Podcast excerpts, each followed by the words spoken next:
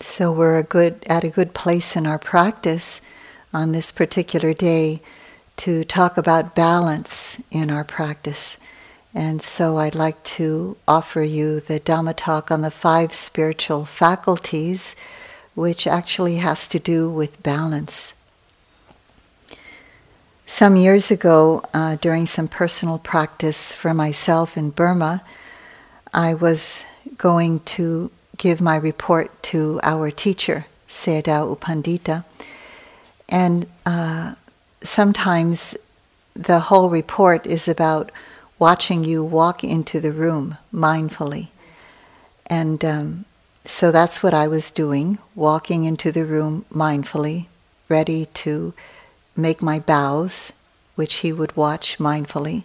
And by the way, if you didn't pass the test, he would ask you to get up and go back to the door and walk in again mindfully. So, walking in very slowly, very mindfully, doing my bows, he asked me this question. He said, What is equanimity? What is equanimity? And you know, equanimity implies balance. So I gave him a short answer that my experience was to know equanimity as a spacious, balance, free of uh, the reactivity of greed or hatred or delusion. So he, I guess that was okay. He gave his usual okay sound, which was, hmm. No, not not. You didn't get very many crumbs from him, but um, but it, it was really a way that you had to learn how to be on your own to be to notice on your own what was going on inside of you in relationship to everything. So he gave the answer, his answer to me. He said, Equanimity is like a chariot being pulled by five horses. In the lead is mindful awareness. That was the lead horse. Behind that lead horse is the first pair of horses, faith and wisdom, and behind those pair of horses were the second pair, concentration and energy. So, this to him uh, was equanimity, this kind of balance. He said, when faith and, ener- faith and wisdom are in balance, and energy and concentration are in balance, then the lead horse, which is mindful awareness, has little work, has little work.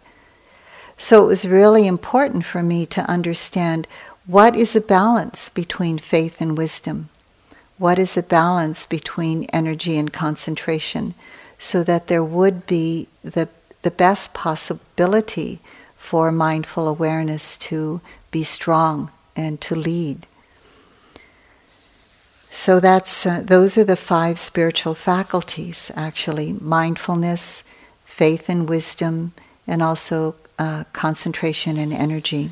So I'm going to be talking about those this evening. So when this happens, the chariot is said to be led effortless, effortlessly, smoothly, powerfully towards liberation. They call this the chariot to nibbana, the chariot to awakening, the chariot to liberation. So these are sometimes called the five cardinal virtues, or the five balancing fact- faculties, the five spiritual faculties. You'll hear these in different ways of being described.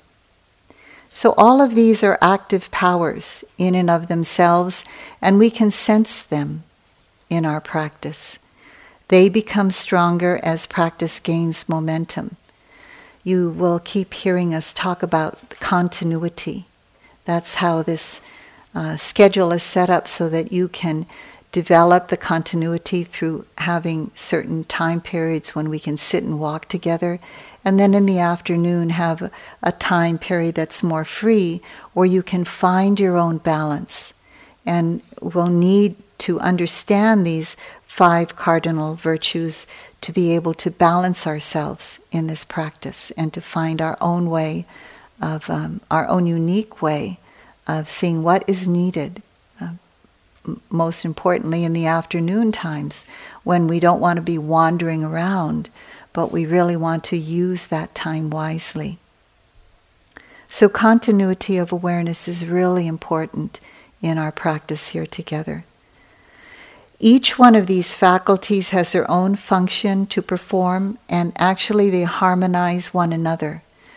So when one is strong, the others kind of are lifted up to that same strength. And uh, when one is stronger than another, you kind of you can kind of understand that, and you can kind of maybe put more energy into one, the one that's weaker. So I'd like to read something from Bhikkhu Bodhi, who, who I got a lot of um, understanding from in his writings about the five faculties, and so I've included them here. He says these qualities are of humble origin, appearing initially in mundane roles in the course of our everyday lives. In these humble guises, they manifest as Trustful confidence, that means the faith. Trustful faith and confidence in higher values. And in rigorous effort towards the good, in attentive awareness, in a stable concentration, and as intelligent understanding. So, in different um, words, he's talking about these five spiritual faculties. What happens is when they are present in our practice, and actually we develop them in our lives as well, they coordinate and corral the potentiality for the other ones to come forth and to be active as well. And so all of them can come together and uh, create an even greater strength. So they're directing our our practice towards the possibility of greater harmony, greater balance, essential for our liberation and indeed essential for our peace and happiness in, in our lives, in our daily lives. So, paying attention to them is really important in our practice. The Buddha points out that neither he nor anyone can bestow these upon us. They're actually uh, qualities that need to be developed by us. Some of these qualities are stronger than others in us. Some we notice as weaker, and so when we notice the ones that are weaker, then we, we pay more attention to them. We try to nourish them more. So we keep them in balance as we go along. So it's something that um, also Bhikkhu Bodhi talked about uh, with regard to these five faculties. And by the way, he's an American Theravadan Buddhist monk who edited many of the great uh, translations of the teachings of the Buddha that we have today. So he says, left to itself without the guidance of a superior source of instruction, the mind is prey to forces that swell up from in itself, habitual forces which hold us in subjection and prevent us from attaining our own highest welfare and genuine good. These forces are the defilements, the kilesas, the hindrances. As long as we live and act under their dominion, we're not our own masters, but we're passive pawns, driven by our blind desires into courses of conduct that promise fulfillment, but in the end lead only to misery and bondage. True freedom necessarily involves the attainment of inner autonomy, the strength to withstand the pushes and pulls of our appetites, and this is accomplished precisely by the development of these five spiritual faculties. So, this is very straightforward and sobering. It, it doesn't pull any punches, it says it like it is. And it, it brings about kind of the seriousness uh, of our practice. I mean, we don't have to be grimly serious, but understand how our practice can lead to the highest values which we can even imagine uh, we have. So tonight I want to look at each factor one at a time, how one naturally is a cause of another one to arise, and then how they can altogether uh, come together and bring a balance in our practice. So, first is faith. Faith and the absence of doubt uh, can bring forth that confidence that we can take the next step in our practice. Usually, faith isn't about that we're, we're going to be able to get from this place to the top of the, the mountain of spirituality that we have as an aspiration. When we really examine faith for ourselves and how it works moment to moment, day by day, hour by hour, sit by sitting, it, it means the faith to get through that time period, the faith to get through, to take that next step to be with this moment of suffering, to be with this moment of fear, or this moment of strong attachment or grief that we feel, and to be able to stay with it long enough to see some deeper value in it, the value of seeing that it, it does disappear. It does bring about greater strength and wisdom for us in our lives to be able to have the faith to just stay with one thing at a time. That's why the, the Dhamma is all about being with the present moment, because this is what engenders faith. If we think it's about the faith to be totally liberated in this lifetime, well, we may have that um, tiny bit of understanding or aspiration for ourselves. But in reality, it's a faith to get from one step to another, from one breath to another and just really staying with it. So that brings about, that kind of faith brings about the energy on our path of practice. It brings about the confidence to make that effort, to do that, to step forth into the next moment. Um, it's not this kind of forceful energy either. It's a relaxed, sustainable kind of energy. So we want to, all of us here who are being your spiritual friends, want to emphasize that relaxation that we need to have uh, in our practice. A relaxed, sustainable energy. Not the kind that, you know, we just kind of push forth so hard that then we have to rest a lot in order to regain our momentum. Relaxed, sustainable kind of effort. And it's a kind of effort that we know that this is going into the right direction of our practice. It's the effort to just be with the moment at a time, one experience at a time. This continuity that we're talking about, the continuity of relaxed, sustainable energy, uh, brings about mindful awareness. So, this is a third quality. Faith or confidence brings about that faith to put forth the energy that our practice deserves. And then when we do that, we see that those two qualities alone, bringing uh, energy to mindful awareness to the present moment, really deepens, strengthens that quality of awareness. So these um, these qualities that I just spoke about, when we have faith or confidence, when we can put forth energy, and then mindful awareness on changing objects, because what we're practicing here is vipassana, not a insight meditation. We're practicing insight meditation, not concentration or samatha meditation. In in these five faculties, concentration in this regard is the concentration, the momentary concentration on changing objects, on changing experiences. So it's from, for example, maybe starting out with a breath to a moment of hearing, to a moment of thinking, to a moment of an emotion that arises. Maybe thinking arises again, maybe back to the breath again. You can see that there can be a continuity of attention, which is a kind of concentration on changing moments. And that uh, brings forth a stability of mind. So, this kind of concentration we're talking about in vipassana or insight meditation is this stability of mind we call concentration here.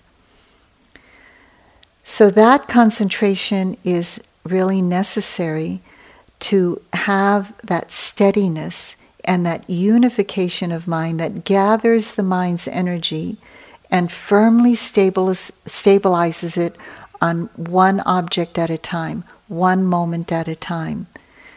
So what happens when that when that occurs is that there is like a laser beam of lighting up that moment and it sees that moment so profoundly clearly as it is without the illusion of solidity or permanence. So I'll say more about that in the end in the wisdom part. But it sees through the illusion of permanence and solidity. And it starts to see the moment, that beam of concentration, momentarily starts to see through it. It's, it, it, it brings about moment to moment realization that nothing that this beam of concentrated mindful energy is put on sees things as solid and permanent. It sees things as passing by, arising, changing, and passing away. And so what happens is the this illusion of solidity and permanence, which is mis, a misunderstood view of kind of a sense of self that abides within or around us, is begins to dissolve. That understanding, that misunderstanding begins to dissolve. And this is just a very shortened way of saying that wisdom begins to arise in the mind. So, with these four faculties working, then wisdom begins to arise very naturally, very experientially. It isn't a view that's gotten from being read in the book or being heard about, but it's being understood very experientially. I know sometimes this can be kind of a far out understanding for a lot of us on the path who are fairly new, but um, we've all heard this, all, all four of us have heard this even way before our time that we can understand it. And when we take the teachings in and just let them kind of settle in the heart and the mind, at some point, even maybe in this retreat or uh, at any time, these understandings become known experientially. And we, we recognize them because we've heard them already. It's said that uh, one needs to actually hear the teachings to be able to have an experience that kind of matches up with what we have heard or sometimes maybe what we have read. And then we realize, oh, that means wisdom. That is a wisdom factor. That's understanding life more deeply than I understood it before. So even though these words may not uh, occur to you as meaning anything right now, just let them settle into the heart and mind, and in time that will happen if they haven't happened already. So, all these factors support the experiential understanding of what we call wisdom in the, in the Buddha's teachings the wisdom of understanding deeply impermanence, not self, and the unsatisfactory nature of all of life. So, all of this, when this happens, leads to greater faith in our practice. When we get any little bit of opening to understanding these factors, we get more faith. We, we are able to walk the path with a degree of more confidence that if I keep going, deepening understandings will come. Um, the the dots that we get in you know this this moment of understanding and that moment of understanding and other few that kind of are put together, we're able to connect them and to see uh, that we have those aha moments that really lead to a deepening of that confidence and faith in our practice. So the cycle continues to become more and more powerful, and each one of those factors deepens in, in their own strength, in and of themselves, and together as a group and in a balancing way, one to another. So it's said that when faith and wisdom are in balance with one another, and uh, energy and concentration are in balance when with one another, it makes the lead horse in, in this kind of um, grouping together of mindful awareness work effortlessly. And maybe some of you already, being on the path for a while, have noticed that there comes a time in the practice when you keep the continuity up in your practice. Uh, there comes a time when you, you don't even, you're not even needing to be or wanting to be mindful. It just comes of its own. It's, it's called that effortless mindfulness. And so, just by keeping the continuity of mindful attention, all of these qualities will naturally arise, and you'll see there'll be moments of it's just effortless. It's there whether you want it to be there or not. It's like you may think you've lost the Dharma, but the Dharma's following you around. So I'd like to fill out some of them more fully. so the first one about faith. Um, as I mentioned, faith provides the inspiration so that we can have the intention to take that next step, to put our energy in something that we value. And it gives us the intention to aspire to something greater than we can imagine, or something greater than we've maybe aspired to before. Because as we go along in the path, we see that we can, we can actually open to more moments of difficulty in ourselves. We can open to moments of more suffering in ourselves and in the world. We have greater strength to do that because of our faith to keep on. And we don't give up so easily on ourselves. It fosters the, uh, the mind away from doubt. It fosters greater faith so that doubt doesn't arise, that weakens our faith. Usually it's, it's not doubt in the, in the Dharma or in uh, our teachers, but it's usually doubt in ourselves that we can't, we can't do it. That's what stops me a lot. But what keeps me going is when doubt does arise, there is that clear voice that comes because of experience. And you'll know your own experiences. That clear voice that says, I did this before and I can do it again. You can take the next step even when there was a lot of pain in your heart about remembering something or fearing something, and you can still take that step. And maybe your attention is on that fear your awareness, your mindful awareness is on that fear, and you're still taking the next step. You're still not getting up from your seat and giving up on yourself, but you're going through that moment of doubt.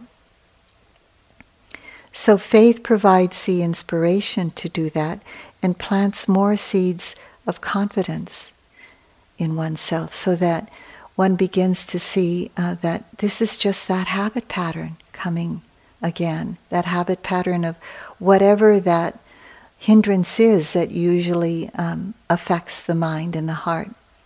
I think by this time, a lot of us who've been in the practice for some time, even that we've taken a couple of retreats, even, we come to know what the habit patterns are.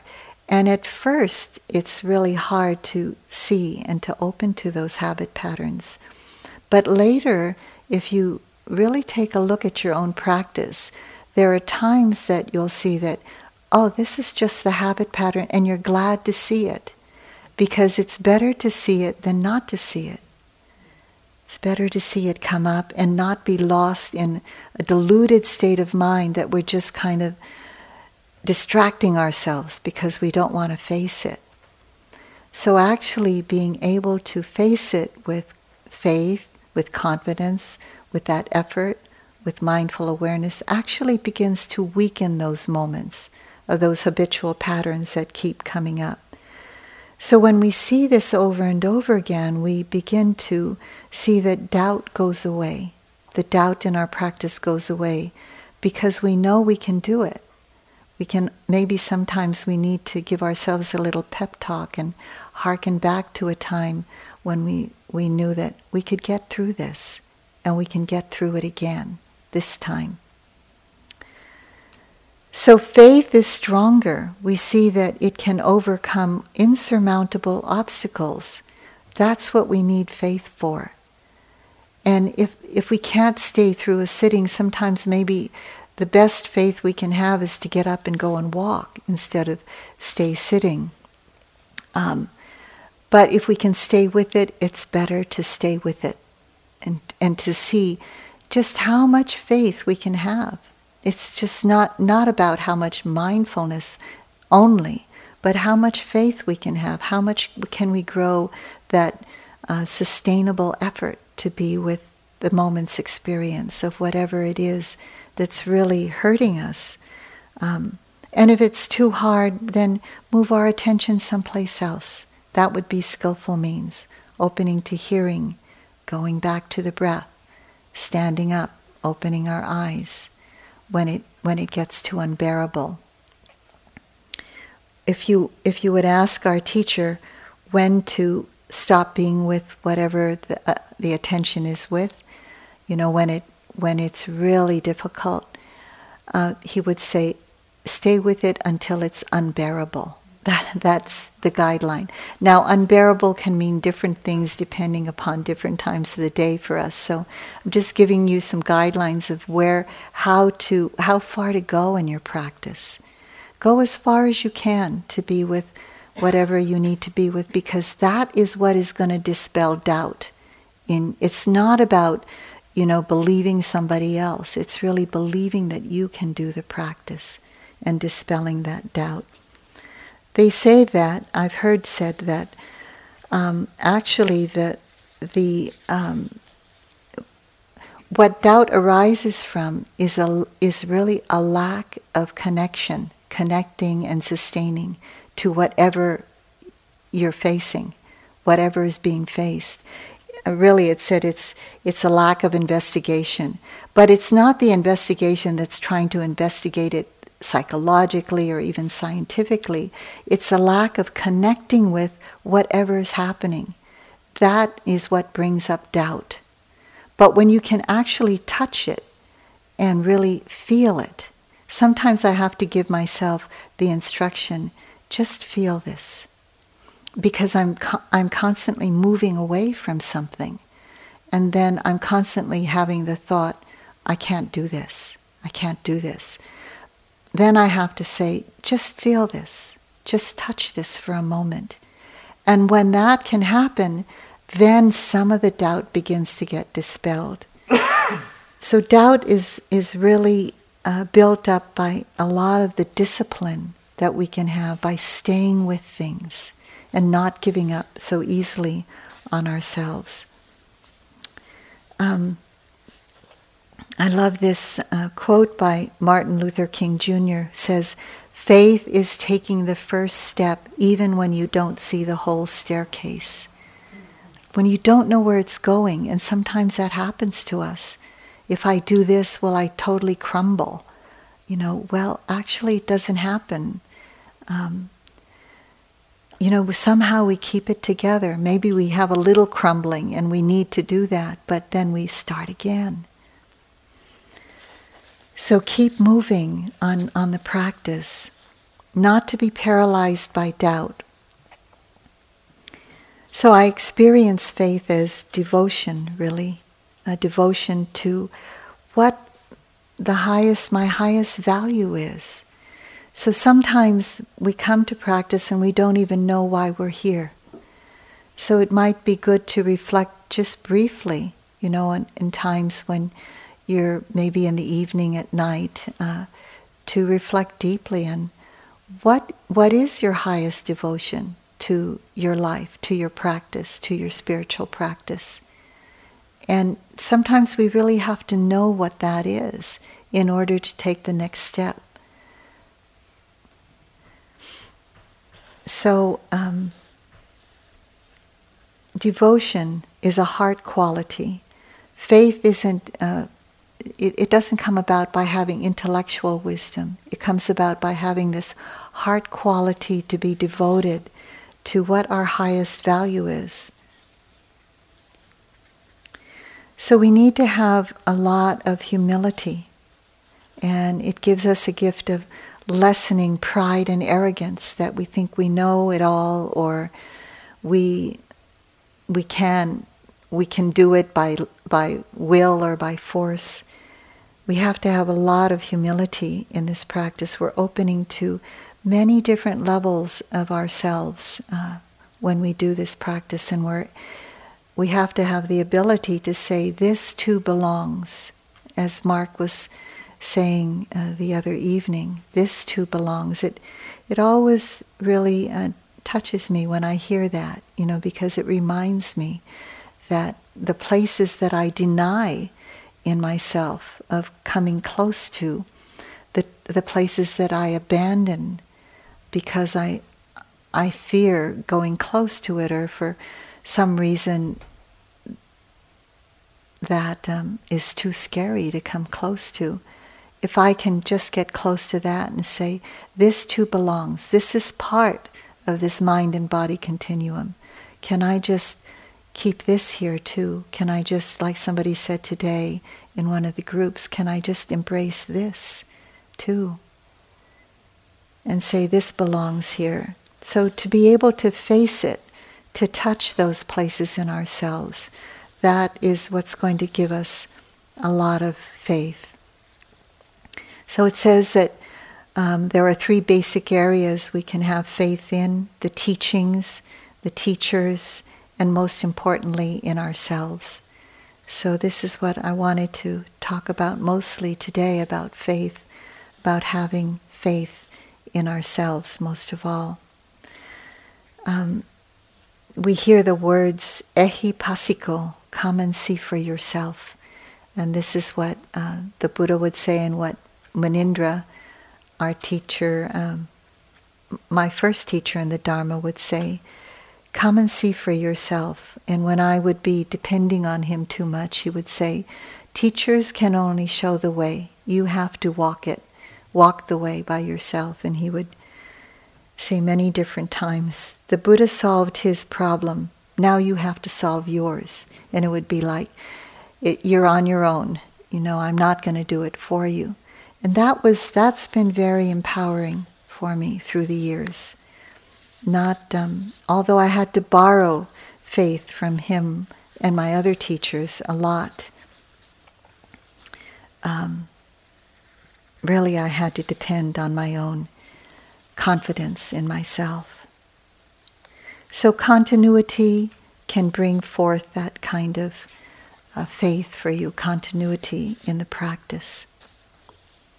So the second factor, I covered faith now, and the second factor is energy or effort.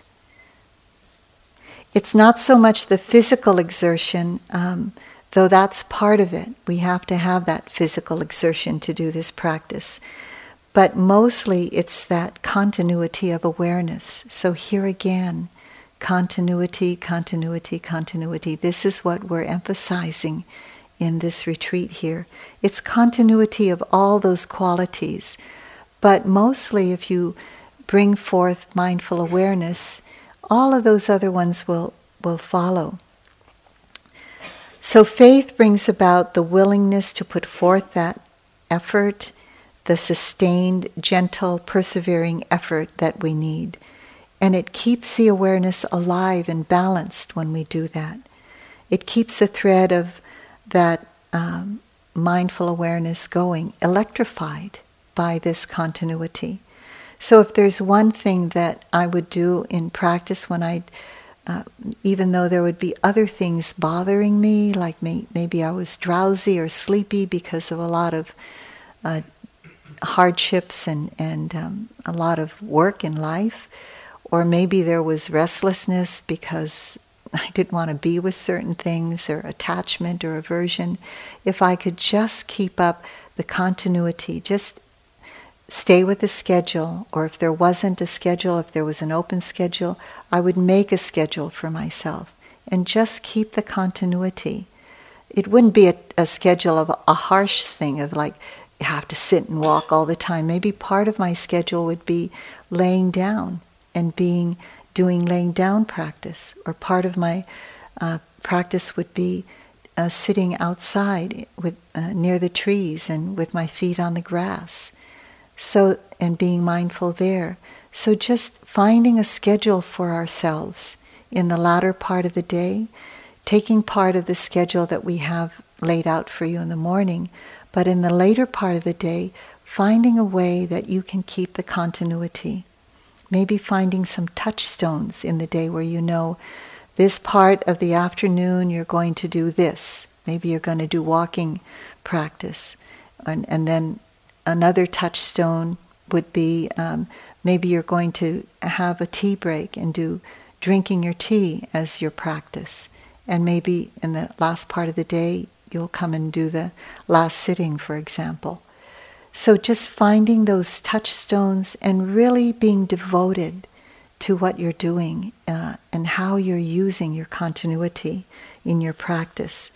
Remember, it's sustained, gentle, persevering effort. It's not this big push that you have to have. So keep it um, relaxed as you go along. I want to um, read something to you, and this is from one of our teachers, U Tejaniya. When he was asked about effort or energy, this is what he answered. Somebody asked him, How do you understand virya or effort energy? And he said, It's a, the spiritual faculty of two things patience and perseverance together. I understand virya as persistence, not exertion or force. Please don't wear out your mind or your body by striving forcefully when you meditate. Understanding cannot develop when your mind is tired, when your body is tired through striving. Can you learn something thoroughly if you start and stop the process many times? Be cool and calm about it be interested. There should be consistent effort without exertion, being, uh, having practice in a relaxed way. So this is what he's talking about in, in having wisdom in, in our practice. So not not forceful exertion, but relaxed uh, continuity. So faith um, brings forth effort and energy to keep going. Those are two of the spiritual faculties. The third one is mindful awareness that Deb spoke about last night. And uh, just a, a brief um, uh, going over that. Sati is the word in Pali, S A T I, for uh, awareness, mindful awareness. And in the simplest sense, it means to remember, to remember to be mindful, to remember to observe what's happening in the present moment. So, of course, it's easy when we remind you to do that. When anybody, when the teachers give guidance, yes, it's easy to follow. But to continually do that takes effort, that effort to come up with that remembering again on your own to come up with that observing mind again on one's own effort and energy. So it means to remember to be aware. So this is what we're doing with the habit pattern of just constantly coming to remembering to be aware of whatever is happening, anything at the five sense doors or the sixth sense door of the mind and its many different manifestations, being aware of whatever is happening in the present moment. So, why is it the present moment? Because it's only in the present moment that that deep revelation into understanding life and how it really is, the Dhamma, how things are, the nature of life, that's where it can be understood in the present moment's experience. Of course, when we might uh, remember something about the past, about an an aha moment or an insight about the past, of course, that too. But really, the, the deepening and the opening to something new happens in the present moment. So that's why it's really important to come back to the present moment or to understand what that is and open to it, to name it, to be clearly perceiving of it. It said that the proximate cause for mindful attention in the present moment is clear perception. So that's why sometimes it's helpful to note, to have that uh, silent mental notation that we can have, like just feeling an in breath, no- noting in, and feeling that out breath and noting out, or hearing, noting hearing. Just that 3% energy that we take to have a mental silent labeling of it, 97% of the energy isn't actually experiencing that. So, being able to have that strong perception really brings about that absence of confusion because it's really clear and there's a fullness of mindfulness there. So, when, when you don't need to note, when it's already clear, then you can just notice what's happening. You don't need to make that uh, notation. So we have faith, the devotion to our practice, leading to energy, to keep going, leading to that mindful awareness. And the fourth faculty is concentration. So the this concentration that I was speaking about earlier is not that kind of practice where we're just on we're just bringing attention to one object all the time like to the breath that would be that could be a kind of concentration practice just bringing attention to the breath all the time doesn't have to be but it can be a concentration practice or looking at a, a kasina what we call a, a kasina a ball of color that we imagine or that we actually see um, and we pay attention to that over and over again. That's samatha practice, pure concentration practice.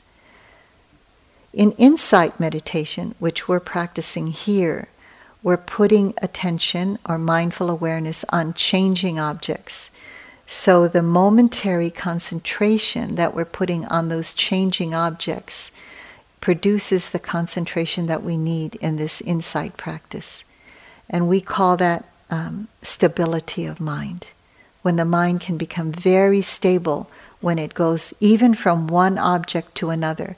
So, what's the stability there? Is the awareness that there is momentary awareness on this object, and then there's another one. Uh, maybe there's hearing, and then there's awareness of seeing, and then there's awareness of the breath, of an in breath, awareness of thinking, awareness of seeing again. So it can change. It can be very fluid and it can be very um, uh, quick and it can also be very clear. So that produces a kind of stability of mind because there's a, a deep sense that this um, awareness is also coming up with the object also disappearing with the object, but a continuity of the awareness that's happening is producing that stability that we really uh, thrive with in the practice. So that kind of uh, concentration is produced in this kind of insight practice that we're doing here together. So I hope that you can um, actually connect this to your own experience, to your own way of, of doing the practice. It, this doesn't have to be, you know, a very heady kind of understanding. This kind of, these kinds of ways of um, experientially knowing your practice and kind of taking these understandings and relating them to what you're actually doing can help you uh, know how you're doing in your practice, to maybe evaluate where some of your practice needs more energy, more attention, and you can put it there. Because when these faculties are really developed, it produces and reveals the last of these five spiritual qualities, which is called wisdom.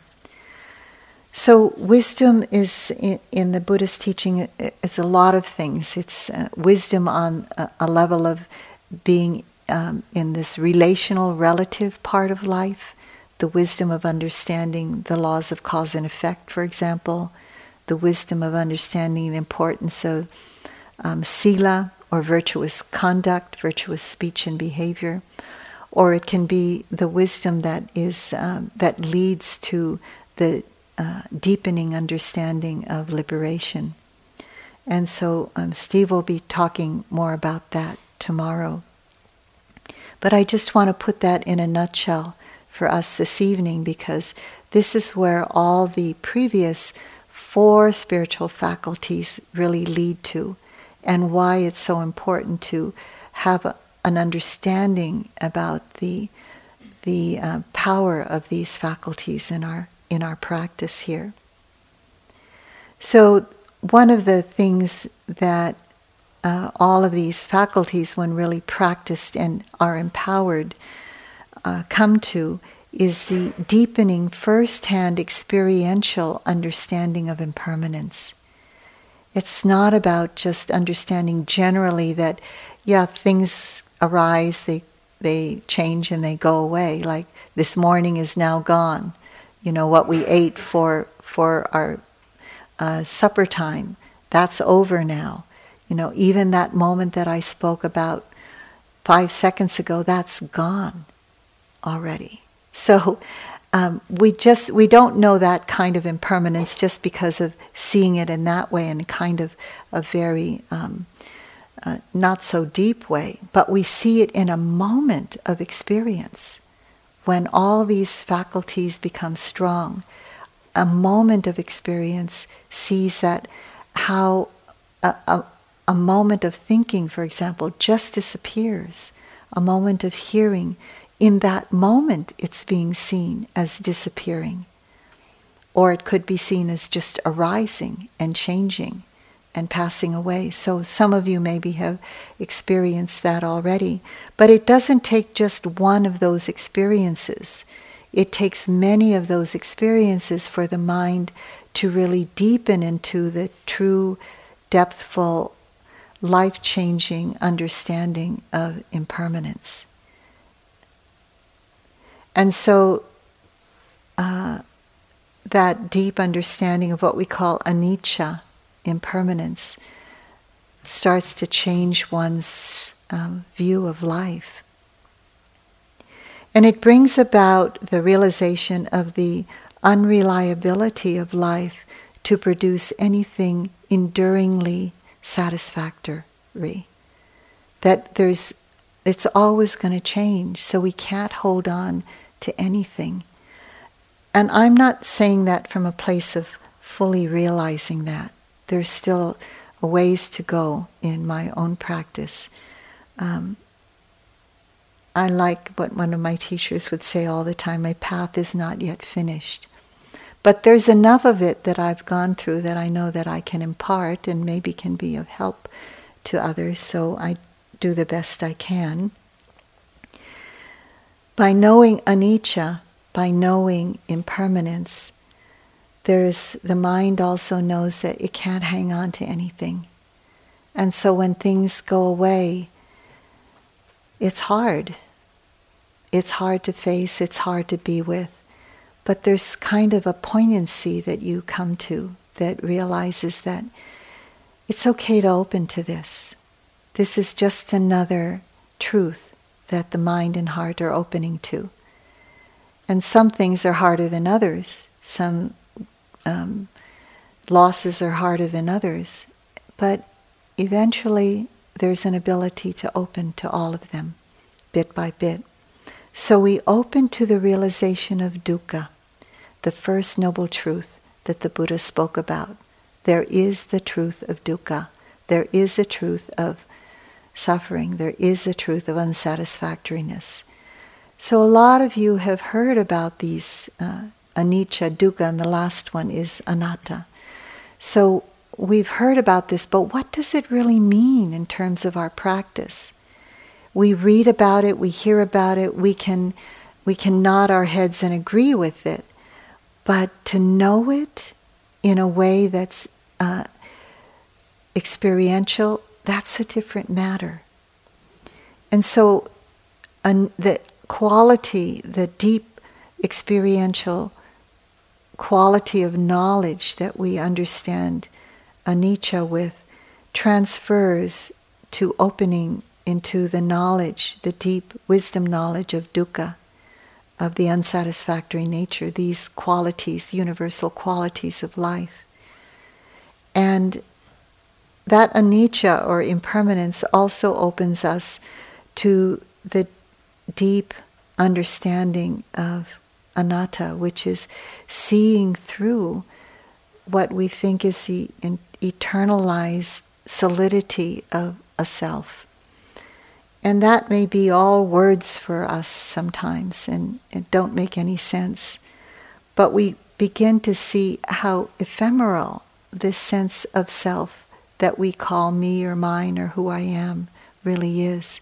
And it's not about that we lose our sense of self on a relative level. I'll speak about that more later.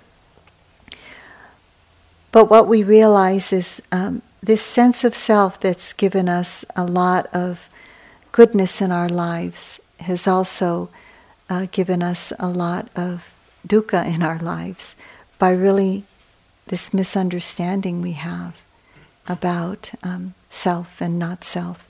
We start to realize uh, in the beginning, people uh, start to say, talk about the interconnectedness of everything. And that's one way of realizing a sense of not self. And that's a way of kind of um, connecting us and universalizing this understanding of not self. But it can go even further than that in our practice, and where we understand that this self that we call, we've been calling from time immemorial, is made up of many different experiences. And we're coming to see moment by moment how ephemeral those experiences are. So that understanding of some eternalized, solidified anything begins to dissolve.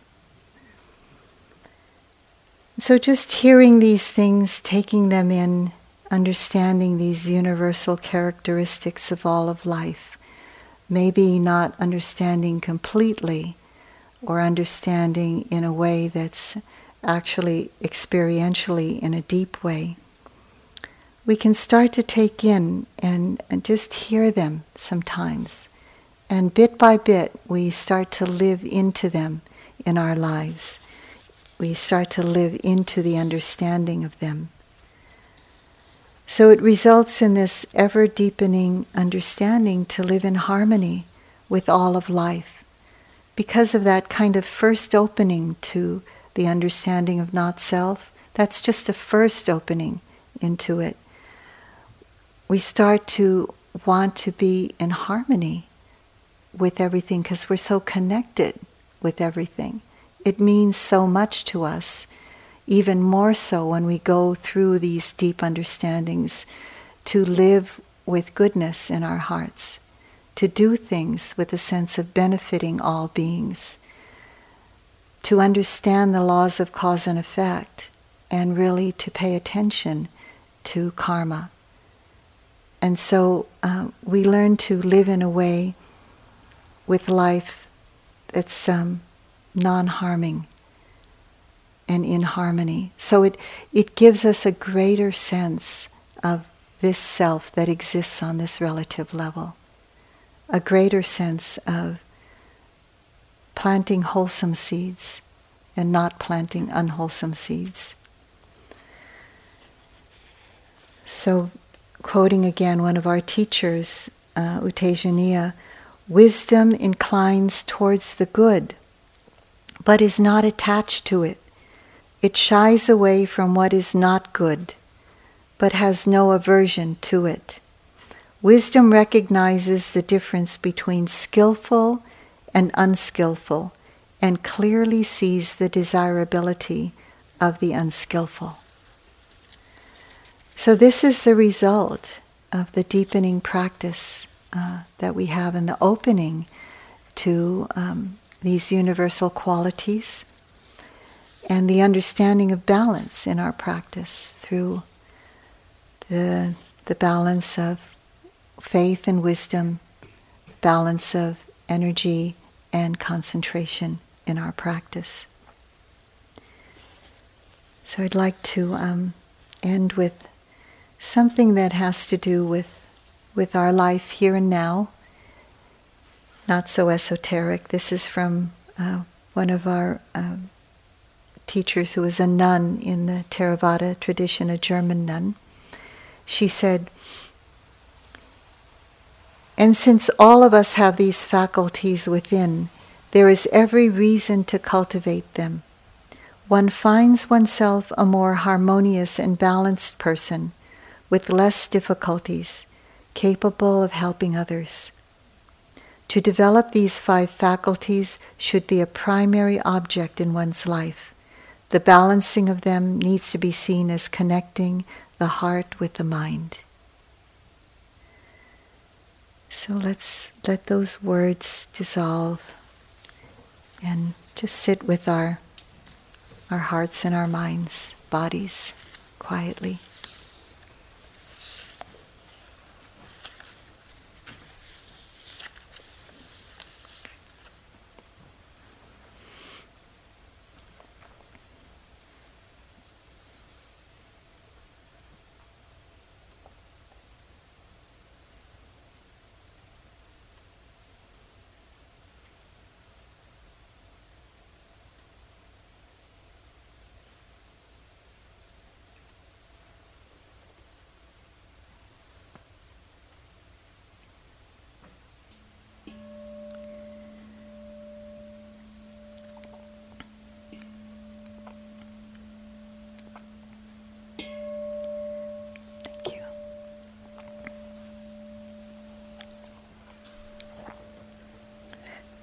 so, time for walking, and we invite you, if you have the energy, to come to the next sitting, the last sitting of the day.